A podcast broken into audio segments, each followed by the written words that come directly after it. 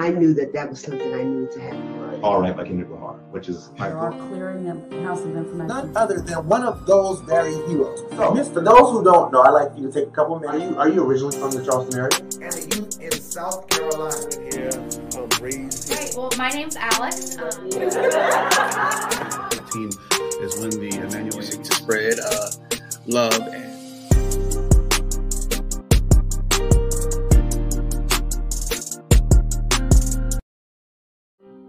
Hello, world, and welcome back to Real Talk with Rajon when nothing's off limits. You could have been anywhere in the world, but you are here with me, and I appreciate that. I am your host, Rajon Lewis. Now, here on Real Talk with Rajon, everything's debatable. So, on any given week, we could be discussing anything from sports to music to politics. You name it, we'll discuss it. Now, for those who are new to the show, Real Talk with Rajon has a goal of shining a light on the great things that are happening right here in the Low Country. I know that we are in a coming up on a very big election where everybody's talking about, you know, who we're going to vote for. Are we voting for Biden or Trump? That's everyone. Everyone's talking about Biden or Trump.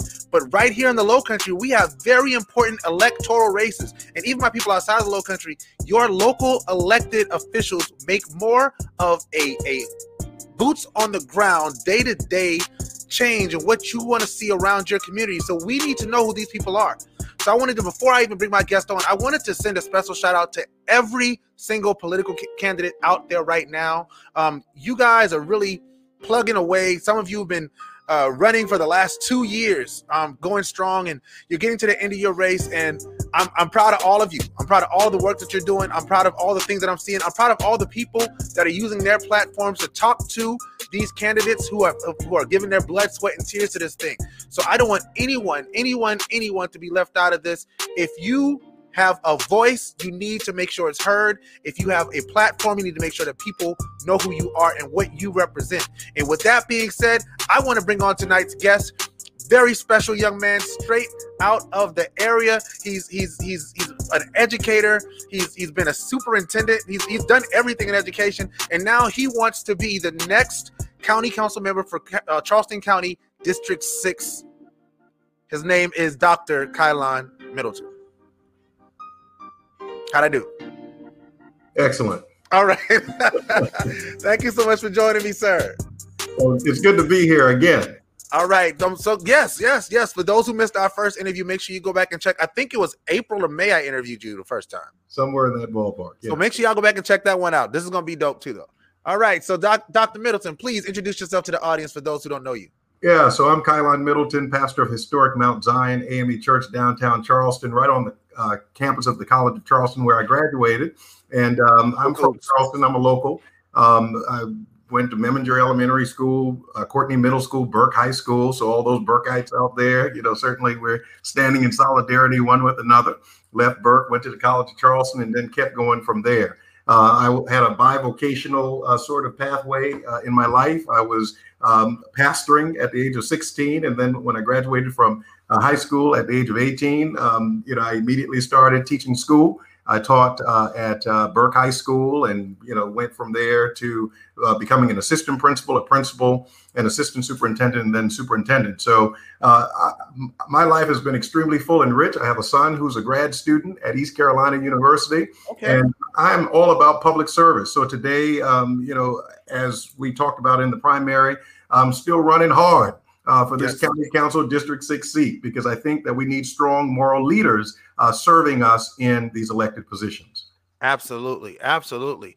Um, so let's let's start at the beginning. What made you want to get into education? Because I know you graduated early from high school. Yes. Um, and wh- so what made you want to get into education straight out so early into, in, after graduating? Yeah, I, I love influencing, you know, the next generation. And although I was just 18, right? So how could I be Right. influencing the next generation? And then I taught high school English and I taught 12th grade English. So I, some of them were older than I was. So at the time. And so um, I went into education because I love literature. of course, I taught uh, high school English. And, um, and so I thought that I could help you know, kind of make that alive, come alive for uh, young people who uh, it, it, was a credit that they needed, and it should should be something that they could enjoy. You know, mm-hmm. reading comes to pathway to future success. Uh, I I love being with uh, young people, you know, who are ambitious and you know their futures are bright. So I thought that I had something I could offer uh, that could at least lift them, position them, mm-hmm. and propel them into the world, and that's what I did for like 26 years. Wow. Um, you know, kind of working uh, on that side, on the front lines, I call it, because when you're especially uh, in, uh, I didn't, you know, you know, I, I taught real students, yeah. not, yeah. not just those that you find in textbooks, you know, who sit in desks and in rows and bring their materials to class. I mean, I I, I taught real students uh, who right. had who had real issues and, and I was able to make a difference in their lives by being real with them right. and, and loving them and caring for them. And they felt that and they saw that. And as a result, they were educated. Awesome, awesome. Thank you so much, uh, Ryan. I'm not messing with you. Um, so I my questions. I, I want to ask you some questions. You know, first of all, thank you so much for sharing your your experience as an educator. You went into education and you went on to to move to I think it was Charlotte, Columbia, Columbia, and you became a principal.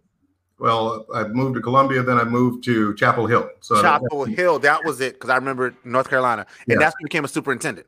Yes. Talk a little bit about that before before we move into the other stuff. Well, um, of course, when I recognized I was pastoring and when I decided that I wanted to uh, be uh, in education, I knew that you know God gave me leadership uh, capabilities. So beyond the classroom, I thought that I could make a difference to, in a school setting. Uh, went on to UNC Chapel Hill and uh, got a Master of School Administration, and then uh, subsequently in EDS and EDD at, in educational leadership to lead uh, systems, and and certainly you know that then you know enabled me to move up uh, within districts and take leadership roles to include becoming a superintendent to steer the entire uh, district ship uh, in the right direction. Yeah, yeah. So so so after that, did you decide like after that? What did you like continue with the educational thing, or like I've seen the mountaintop? When yeah, you know, education has become so political, and yeah. when you look at, um, you know, I was in North Carolina at the time. When you look at the nature of uh, uh, just the shifting tides in education, you know, teachers not necessarily uh, being paid what they're worth. Uh, there were teachers being recruited from other states, and you know, it, it became extremely uh, stressful. And the focus seemed to me to move be, move away from students. We were focusing on testing and scores. Uh, they started rating schools A, B, C, D, F. They were, were, rating teachers A, B, C, D, F. They were rating the principals A, B, C, A, B, C, D, F. And uh, I had enough years in the system. I got a church in South Carolina, so I decided I was done. All right. So, so now you're full time ministry full-time ministry yes and um, and then doing everything else. Absolutely know, absolutely which brings us which brings us to where we are right now as far as this um the, the elect the election. Um why why did why throw your hat in the race to run for district six yeah, so I live in District 6, and the issues that confront District 6 and Charleston County are issues that I care about. So, uh, looking at you know just the local issues. So, I, I know you talked at the top of the, uh, at the top of this show uh, that there are individuals who you know concentrate on the top of the tickets, like the presidential elections and yeah. the senatorial elections, all of which are very important and yeah. those uh, very high profile uh, up ballot races, but it's the down ballot races like county council and uh, the school board and, and and those who are running for soil and you know, uh, water, you know those those conservation and or preservation, um, you know, sort of positions that really affect us every day. Every day, so yes, when, when I looked at you know being you know sort of mired in uh, and affected as a citizen by some of the issues like traffic and transportation, affordable housing issues, um, issues dealing with, uh, you know, dealing with um, infrastructure and flooding. And I continue to, you know, be an outside agitator. I mean, you, mm-hmm. you've seen me all over the place, you know, kind of fighting the power on these issues. And then one day I decided, I said, well, when I learned that the current county council person um, was retiring, I said, well, I'm going to run because, yeah. you know, I was not going to run against an incumbent, but I decided uh, that at that time I would throw my hat in the ring because I had something to offer. And I think you need to have a seat at the table in order to make positive change. Absolutely, absolutely. How would you say that your um your background in education has uniquely prepared you to for this role? Yeah, so my background in education and also as a pastor, so we can't discount, you know, being a pastor. I pastored large uh, churches and I've served in education in large settings. Uh, my smallest school had more than 2,000 students. And so I'm, I'm used to managing uh, large systems or large organizations and enabling um, me to have skill sets that are very diverse, uh, working with public safety officers or school resource officers, working with, uh, um, with, with, with, you know, a school is almost our, our school district is almost like a mini city. And so you have all of the issues uh, that you would have in a neighborhood or all of the issues that you would have in a city or in a county, you have in a school. And so you, you're, you're balancing budgets, you're, you're dealing with um, you know, with constituent services, keep, keeping parents happy, keeping uh, stakeholders happy, uh,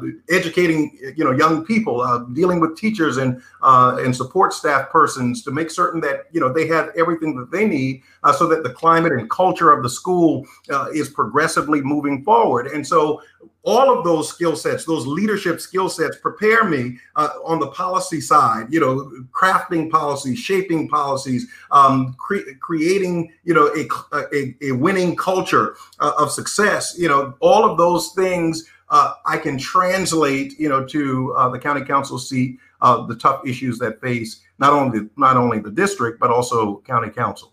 Absolutely, absolutely. What would you say are the top issues that are currently um, affecting Charleston County? Um, and what what in your platform will help you to, to to fix some of those issues? Yeah, so affordable housing is a big issue. I mean, people who live and individuals who work here can't afford uh, or people who work here and you know they can't afford to live here. When we look at the skyrocketing um, prices of um, rent and mortgages in this area. It's a it's a booming area, uh, and that has a that's you know has a plus and a minus. So when you look at you know the the, the development, uh, it is not necessarily friendly to those who are low income or those who are workforce uh, sort of um, you know middle class type uh, individuals on the lower end of that. And so uh, that's a big issue, certainly on the ballot as well, uh, is a referendum, a two part referendum dealing with affordable housing, but in the city of Charleston. So, you know, that's one of my, you know, sort of platform items uh, that um, I'm going to help, you know, deal with this affordable housing uh, crisis that we're having in Charleston County. I'm on the Housing Commission uh, for the city of Charleston. So the city of Charleston is an example of how you can embed and structure because the city of Charleston, uh, no one can afford to live there. And so in order to uh, sort of bring you know, press the reset button and the pause button. The, the Housing Commission, along with the mayor and city council and uh, other leaders in and around the city government, uh, decided that, you know, we have to embed affordability uh, in the structure of development because otherwise individuals are, are going to be driving from Orangeburg yeah. uh, to come into uh, to work in Charleston because they can't afford now to live in North Charleston, can't afford very soon to live in Goose Creek or Summerville or all of these communities as as this uh, de- sprawl of development continues, uh, it continues to then create pockets of gentrification and pricing out, uh, you know, driving up the uh, markets in those areas, pricing out uh, uh, affordable rent and that sort of thing. So the city of Charleston embedded within its own uh, structure an affordability index. And so everything that is being built has to also include you know, in affordable housing. And so that's a strategic thing to do. It's not necessarily always a profitable thing to do because when people are developing, they're looking at making as much money as they can. And so, um, so that becomes a model. I've been working with that and uh, on that for four years, and so that becomes a model that we can take to the county. Now, the county did not have to. County council did not have to, uh, you know, launch a referendum in order to, you know, put the question of affordability uh, on a ballot, they could have made that decision themselves, just like the city of Charleston did. Uh, but they put it up for a referendum. I believe it's going to overwhelmingly uh, pass. And as a result, now we have an opportunity to make certain uh, that there's a housing trust so that when you know all of this development and sprawls continue in and around the county mount pleasant where else can you go? Uh, north charleston uh, where else can you go? Bedroom communities like ladson you know there's a part of charleston county that's uh, ladson part of charleston county that's Summerville, part of charleston county all of lincolnville. Those communities become the next you know frontier because yeah. i mean where else can you know some of these developments go except now they're going out into the outer lying areas. So now with this uh, affordable uh, housing trust, we will be able to, to leverage uh, those areas and and not not those areas particularly, but level areas where we can uh, embed affordable housing so that individuals don't have to be pushed uh, out of this region in order to live and thrive where they live. Awesome. Thank you so much for sharing that. That that's very good. Um, affordable housing for sure. Um, question. So I know that a lot of people have been talking about the issues like uh in in you know economics. You know economics. You need money to be able to do things, and you talked about you know being able to afford to live in Charleston. Uh, do maybe some people don't know, maybe I need a clarification as well. Is uh the uh the mandatory minimum wage is that something that Charleston County ha- could have any say so in um in the state of South Carolina? Right. So yes, any municipality can then raise. So there's a federal minimum wage, you know, and we know that that's not even a livable wage. Right. And so we've been, I personally, and when I say we, organizations in which I'm a part of, you know, like the Charleston Area Justice Ministries, um, you know, the Poor People's Campaign, uh, and the, you know we had the moral revival with William Barber right here at my church, Mount Zion. Uh, we're fighting for 15 because $15 seems to be you know is still not enough, but that that gets individuals above the poverty index. And so when we look at uh, individuals who are hourly workers, they have to work 10 jobs in order to be able, and just like I just mentioned a minute ago, to pay rent uh, to be able to also, you know, pay their bills like light bill, water, gas, whatever the additional bills. And when you have children, uh, to even even be able to meet the needs of those children. So yes, individual municipalities can then you know create ordinances and or laws. The state can do it. Uh, the state there is no state minimum wage. So so there is a real moral imperative in south carolina uh, for leaders to stand up and demand it. There is no way. I don't know if my son is 24 years old and he cannot live off of a minimum wage. Right. And so we have to we have to come to a place where we demand because most individuals who are then affected by this are individuals who look like me who look like you uh, right. you know, and so we we have to uh, raise that because and Joe Biden is talking about that, and certainly I'm not, you know, I'm I voted for Joe Biden, so I may as well say it, you know. Do what you do. So, yeah, and so he's pushing to raise that federally. And, and, then that will, you know, if the federal minimum wage rises, it'll trickle down to uh, those jobs. And so, but definitely, we don't have to wait for the federal uh, level to do that. We can do that locally. Yes, and that's why I wanted to make sure I asked that question because again, I think it's important that people understand the power of local uh, yes. offices. Um, a lot of times, you know, we get so caught up in oh, the election, the election, the election, but we have the responsibility as you know, uh, community stakeholders and as as constituents to hold our elected officials' feet to the fire. And that's one of the things. If we say that's something we want, then we as the people must push for that kind of thing. Um, and I wanted I see uh, Pastor Dixon in the in the comment section. I want to yeah. shout him out because I know the fight for 15 is something that he's very very. Yeah. Uh, uh, very uh, you know ardent about as well. Is, is he and I are he and I are on, on the front lines. He's he's my partner in that. absolutely, absolutely. Um, let's talk about industry. Um, a lot of industries come to the you know to the area um recently. Do you feel like the industries that have come are paying paying their fair, their fair share to make sure that the people that the schools and that the um that the recipients of the tax money can benefit um the people who need it the most? So again, we have to look, you know, municipality by municipality, because again, when we're attracting these industry to various areas, the various uh, county councils or the various councils, meaning city uh, councils or town councils, uh, negotiate with those industry exactly what they are going to give and or what they're going to take. Mm-hmm. Personally, especially working uh, in the city of Charleston on the Housing uh, Commission, uh, we have you know, insisted and demanded uh, that there be parity. So if if you're building a development, then there should be parks or somehow, you know, the developer should then embed, you know, green uh, spaces that would be, you know, uh, afforded to the residents so that they can have a space or a place, you know, the children can, you know, congregate and play and, and that sort of thing where they can really, you know, have good lives and uh, fire stations, equidistant or whatever. So all of those things are planned and all of those things should be uh, demanded from developers. If we're giving you the opportunity to come and develop in our area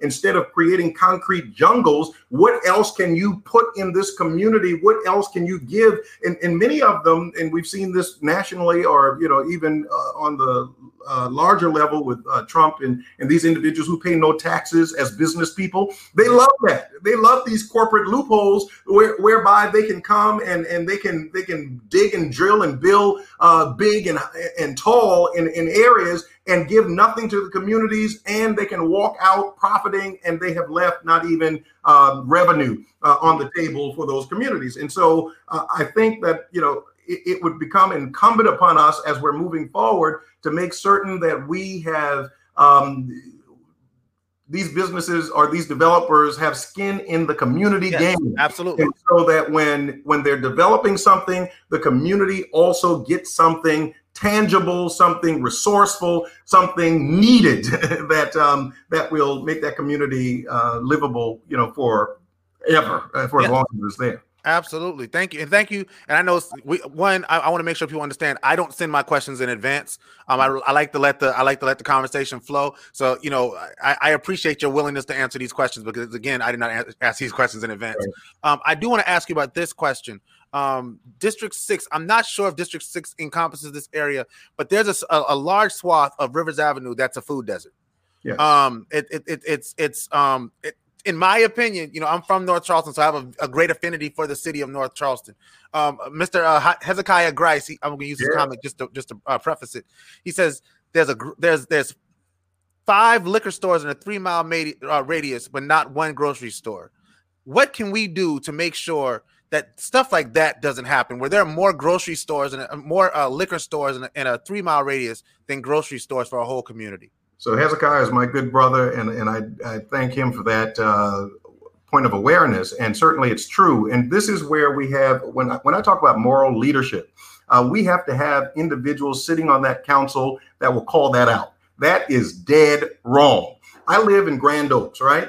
And when i moved to grand oaks um, you know certainly there you know, was no Harris Teeter. You know, you, you, could go all the way to Bi-Lo, that was on the 61 side, or you can go to Publix, that was uh, on the seven, Sam, Savannah Highway side, or you can go all the way up to Harris Teeter, that was on Sam Rittenberg Boulevard. What did they do? They built a Harris. So they, they are building uh, in that community infrastructure and shops and, you know, amenities uh, that would then make it comfortable. I can walk to the Harris Teeter, right? And many people in my community do. It is dead wrong when individuals live, and I know that the stretch. That's not in my district, but certainly right. once I'm elected, the whole county, right? Absolutely. Uh, you know, the whole county, we're making decisions about uh, issues that impact everybody. I'm certainly elected from District Six, but I am sensitive uh, to the entire county, particularly uh, that area and Rivers Avenue, because they look like me. And, and, and certainly when we look at communities that are lower income, communities that are uh, poor, as we consider, you know, as individuals consider them, that they're not, they may be poor economically, but they're not poor, you know, in, you know, as far as their spirit. Uh-huh. And so, you know, when not putting in those communities um, grocery stores and other resources where uh, their lives can. You know, have you ever gone to those corner stores and you're trying to buy things and they have those prices jacked up and, yes. and you already have limited funds? You you're making minimum wage, and how can you afford any of that? And then you have to take two or three buses even to get all the way up to the uh, to the um, to the uh, to the Walmart or or you know I guess that's uh, used to be a red and white over there somewhere, but I think even that's gone. And so somebody has to call that kind of thing on the carpet and demand that those individuals who live in that area, the same way they're doing it in Grand Oaks and, and uh, on Bees Ferry Road, they deserve the same types of amenities. These are people, these are human yep. beings. And so we should not have difference or, or preference or priority based on where people live, based on uh, their socioeconomic background, based on uh, who they are. We should be fair and we should make certain that every community has those basic necessities. Thank you for sharing that. Thank you. I I, I just think I, I think it's, it's, it's important that in this in these times we have these discussions. Um, you know, a lot of times, I mean, and I think I fall, I I become guilty of it a lot of times too. Is like we get in and we're so happy to talk, but we we don't actually ask how how do we do like what what like who has the power to do what? So thank you so much for answering these questions. I think it's really important. Um we have another one from dustin rhodes all the way in uh baltimore. Thank you baltimore for watching. Uh my guy guy but he's from here so he cares about it. Um he says dr kylon he says What will you do to address the influx of money that Charleston receives, especially from tourism and new developments, but does not distribute to the surrounding communities? Yeah, I, have had that same concern, Dustin, and thank you for raising that because when you look at uh, the the profit margins coming into this city, you know, my church, I work in the city, right? Uh, and and when I first came here, and you know, there's no real parking and, and parking in the garage each week, I would go broke just having to feed the meters and park in the garage. Right. So I do understand. And then they hike uh, those prices and extended you know the hours so that you're parking until 10 p.m. you have to pay uh, yeah. if you're coming down here. So so I appreciate that question and I recognize uh, the wealth of this city and the wealth of this county because it's not only the city of Charleston, but everything in this region. We have a one Charleston region to include uh, Berkeley, Dorchester, and Charleston counties. And so when we look at the wealth that you know is generated in this region, now to include the International African African American Museum, where does that come back to us? Where does that come back to the individual communities? And so again, uh, it's part of my platform to get on county council to provide the strong moral leadership to swing uh, the justice uh, dividend back to the people. Somebody has to be fair. Somebody has to, when these issues come up uh, on council and these issues come up in uh, the neighboring municipalities, uh, you need the leaders to be sympathetic to that because guess what? I have been personally impacted by that. I felt that and I still feel it today. Yeah. And so when we have individuals serving us who have no impact, uh, in fact, they too also, you know, seem to get a little bit more uh, as as a result as a result of those deals. I don't know somehow uh, they, they they get some sort of you know they get enriched somehow, and so uh, you know so there seems not to be anyone looking out for the little person, and so it would be me, you know, who would be raising those red flags and reminding, especially as uh, we're looking at areas like tourism, uh, hospitality uh, uh, these big, you know, sort of, um, you know, uh, industry in our area, uh, that that there should be fair um, sort of philanthropy into our communities. Yeah, yeah. Thank you for sharing and, that. And they should have to report out, like when you go to Walmart. Walmart has, you know, gave back to schools or gave, you know, this amount, gave back to the community, uh, one million dollars. When you go in Harris Teeter or go into grocery stores, they have a board up uh, as soon as you walk in, if you pay attention to it, mm-hmm. saying how much they have given, you know, to the community. And I'm not talking about just in in goodwill. I'm talking about in in in, in economic enrichment, the yeah. empowerment, you know, through economics. And yeah. so this is how we begin to lift our communities uh, because we're patronizing you. Uh, so we you need we need you to sow back into uh, collectively back into us. Absolutely, absolutely. Um, I'm going to start the wrap, but I wanted to ask you a couple more questions. Um, first question I want to ask you is what is the biggest difference between you and your opponent in this race? So it's clear. I'm a Democrat. You know, I'm a Democrat, and my opponent is a Republican. I voted for Joe Biden, Kamala Harris, and all of these others who will then kind of move our communities, particularly the Black community and all of America.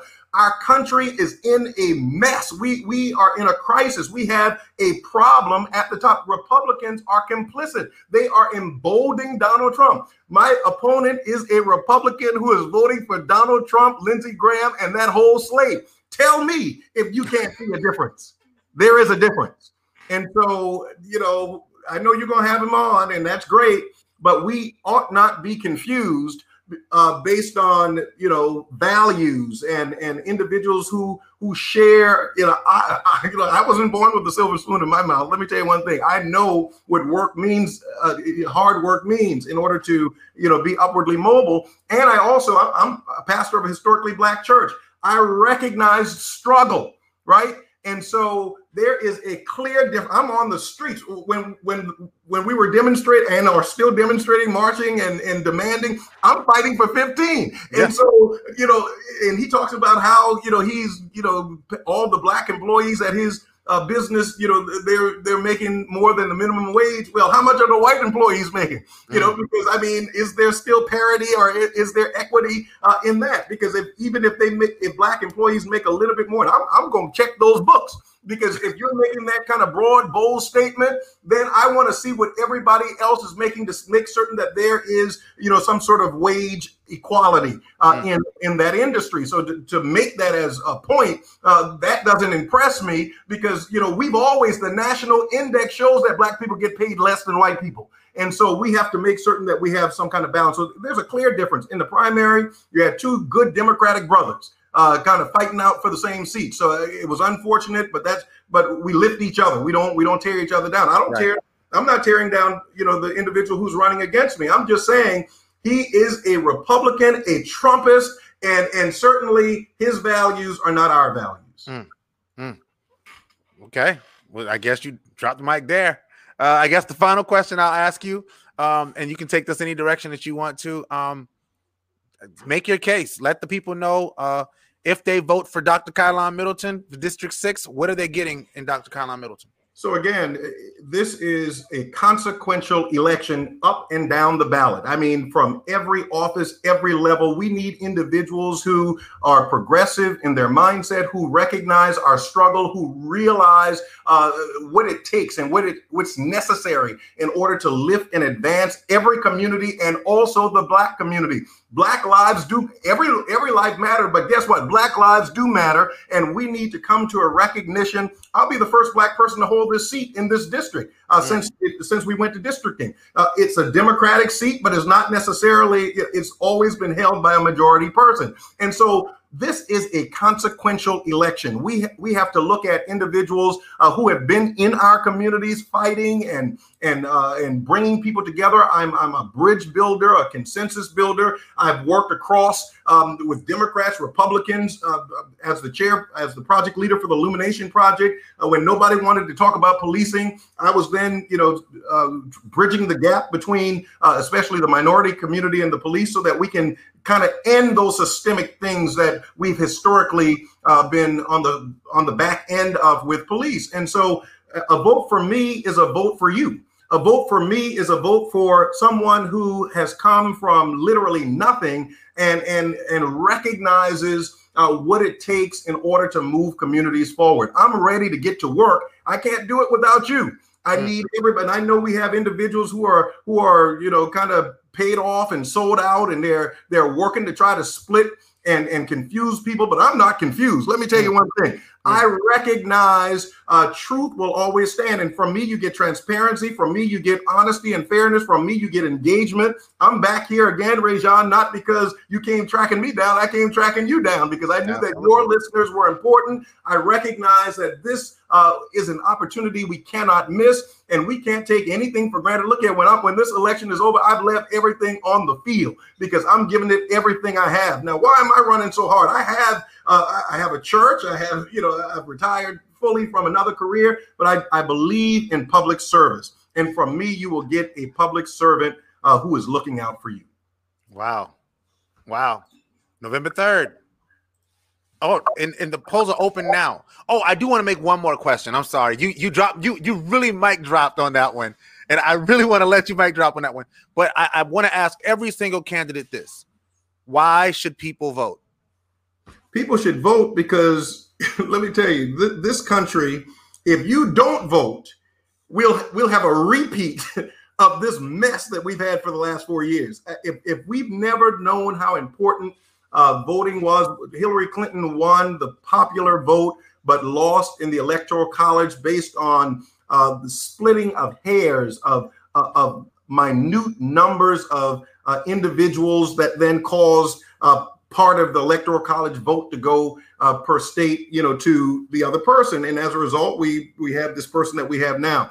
And so your vote matters. Your vote counts. Some people feel like, oh, my vote won't count. Let me tell you, I wouldn't have won the primary if your vote didn't count. I, I you know, the margin is 52%. And so please you know we have to people we always and we talked about this in the primary that you know people make the statement that uh, folks died in order for us to have the right to vote Yes, individuals did die so that we could have the right to vote, but your vote is really uh, a passport to change. If you want things to change in your community, you want things to change in your life, you want your minimum wage to be raised up to $15, you need to get people around the table who's going to make that happen. If we don't vote, we keep electing the same folk who do nothing for us, and we are no better off as a result. They give us crumbs, and we're, we're kind of satisfied with that, but we want the whole pie.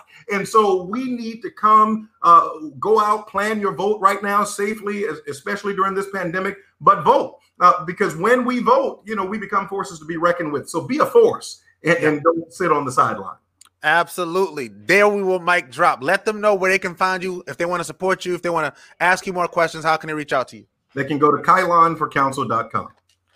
This has been an amazing interview. Like one, your energy. I, lo- I, I love your energy. Like I love you. Like you're one of the few people that I'd say probably has as much energy as I do and does as much as I do.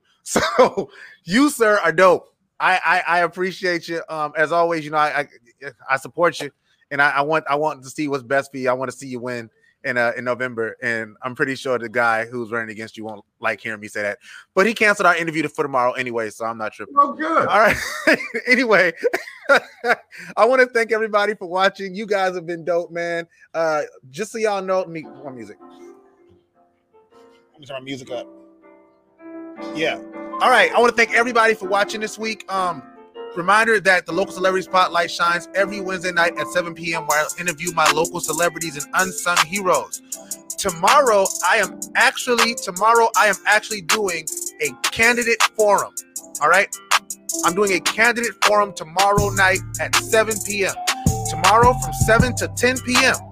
There will be candidates with 15 minute slots that will be coming on and talking about their platform. 15 minutes apiece, starting at 7 all the way until 10 p.m. 15 minute slots. I have uh, this uh, Bobbi Jo, uh, Bobbi Jo O'Neal, who's coming on. Make sure I get my list. Sorry, I don't want I don't miss anybody. Miss Bobbi Jo O'Neal, who's running for uh, Charleston County Coroner. Ben Pogue, who's running for the Ninth Judicial Circuit Solicitor position. Ralph Prelo, who's running for BCSD School Board District 7. Elvin Spates, who's running for Charleston County Constituent School Board District 10. Courtney Waters, who's running for the Charleston County School Board North area. Erica Coakley, who's running for Charleston County School Board District 10. Kristen French, who's running for Charleston County um, Charleston School Board uh, North area. I also have Regina Duggins, and uh, and I just added Francis Baylot, um, Francis Baylot III, who's also running for Charleston County School Board. Listen, listen. We need to hear these people. If you hear, if, if you don't, if you don't get nothing else, if I don't do anything else, I'm gonna make sure you had an opportunity to hear them. I didn't turn anybody away based on party. I didn't turn anybody based on on ideology. I didn't turn anybody away. So if they're on this show, it's because they wanted to be here and they wanted you to hear them because they respect your voice. I'm not voting for anybody that doesn't respect my voice. Period. Period. So I just want to make sure I say that, and I want to tomorrow night, please tune in. You want to check that out. If you are doing something in the community that you would like a light shined on, please reach out to me on my website. That's www.realtalkwithjean.com so we can discuss getting you on the show. This and all my shows, in addition to the Car Chronicle series, is now available for your listening pleasure via Apple, Google, Spotify, and any place you can find podcasts, soon to be Pandora. You can also find it on my website. That's www.realtalkwithrejean.com. If you'd like to be made aware of when I go live, because sometimes it is unscheduled, please be sure to click on the follow or subscribe tab and turn on the notifications so that you will know when something new is posted to the page. In the meantime, follow me on YouTube. I usually ask y'all to follow me everywhere else. Just follow me on YouTube because that's where I can make money, and I would appreciate it if y'all help me make money for doing this because I like doing this a lot. But it's a lot better when I make money for it. Feel free to leave comments, questions, whatever else you like to say in the comment section or the message section. I love reading your messages and getting your feedback, even if it's negative. Even if it's negative. If you watch the show and you're like, yo, I hated what you did today, let me know why you hated it. I don't want you to tell me how great I am. I only want to become as great as I can possibly become. And that only happens with honest feedback. With that being said, I want to thank y'all, thank y'all, thank y'all, thank you, Dr. Kylon Middleton. Again, I wish you all the best of luck. And always remember that God is everything, and without him, we are nothing. So never forget where your help comes from. And if a man doesn't stand for something, he's bound to fall for anything. Now, that is real talk. I will see y'all tomorrow night. Peace.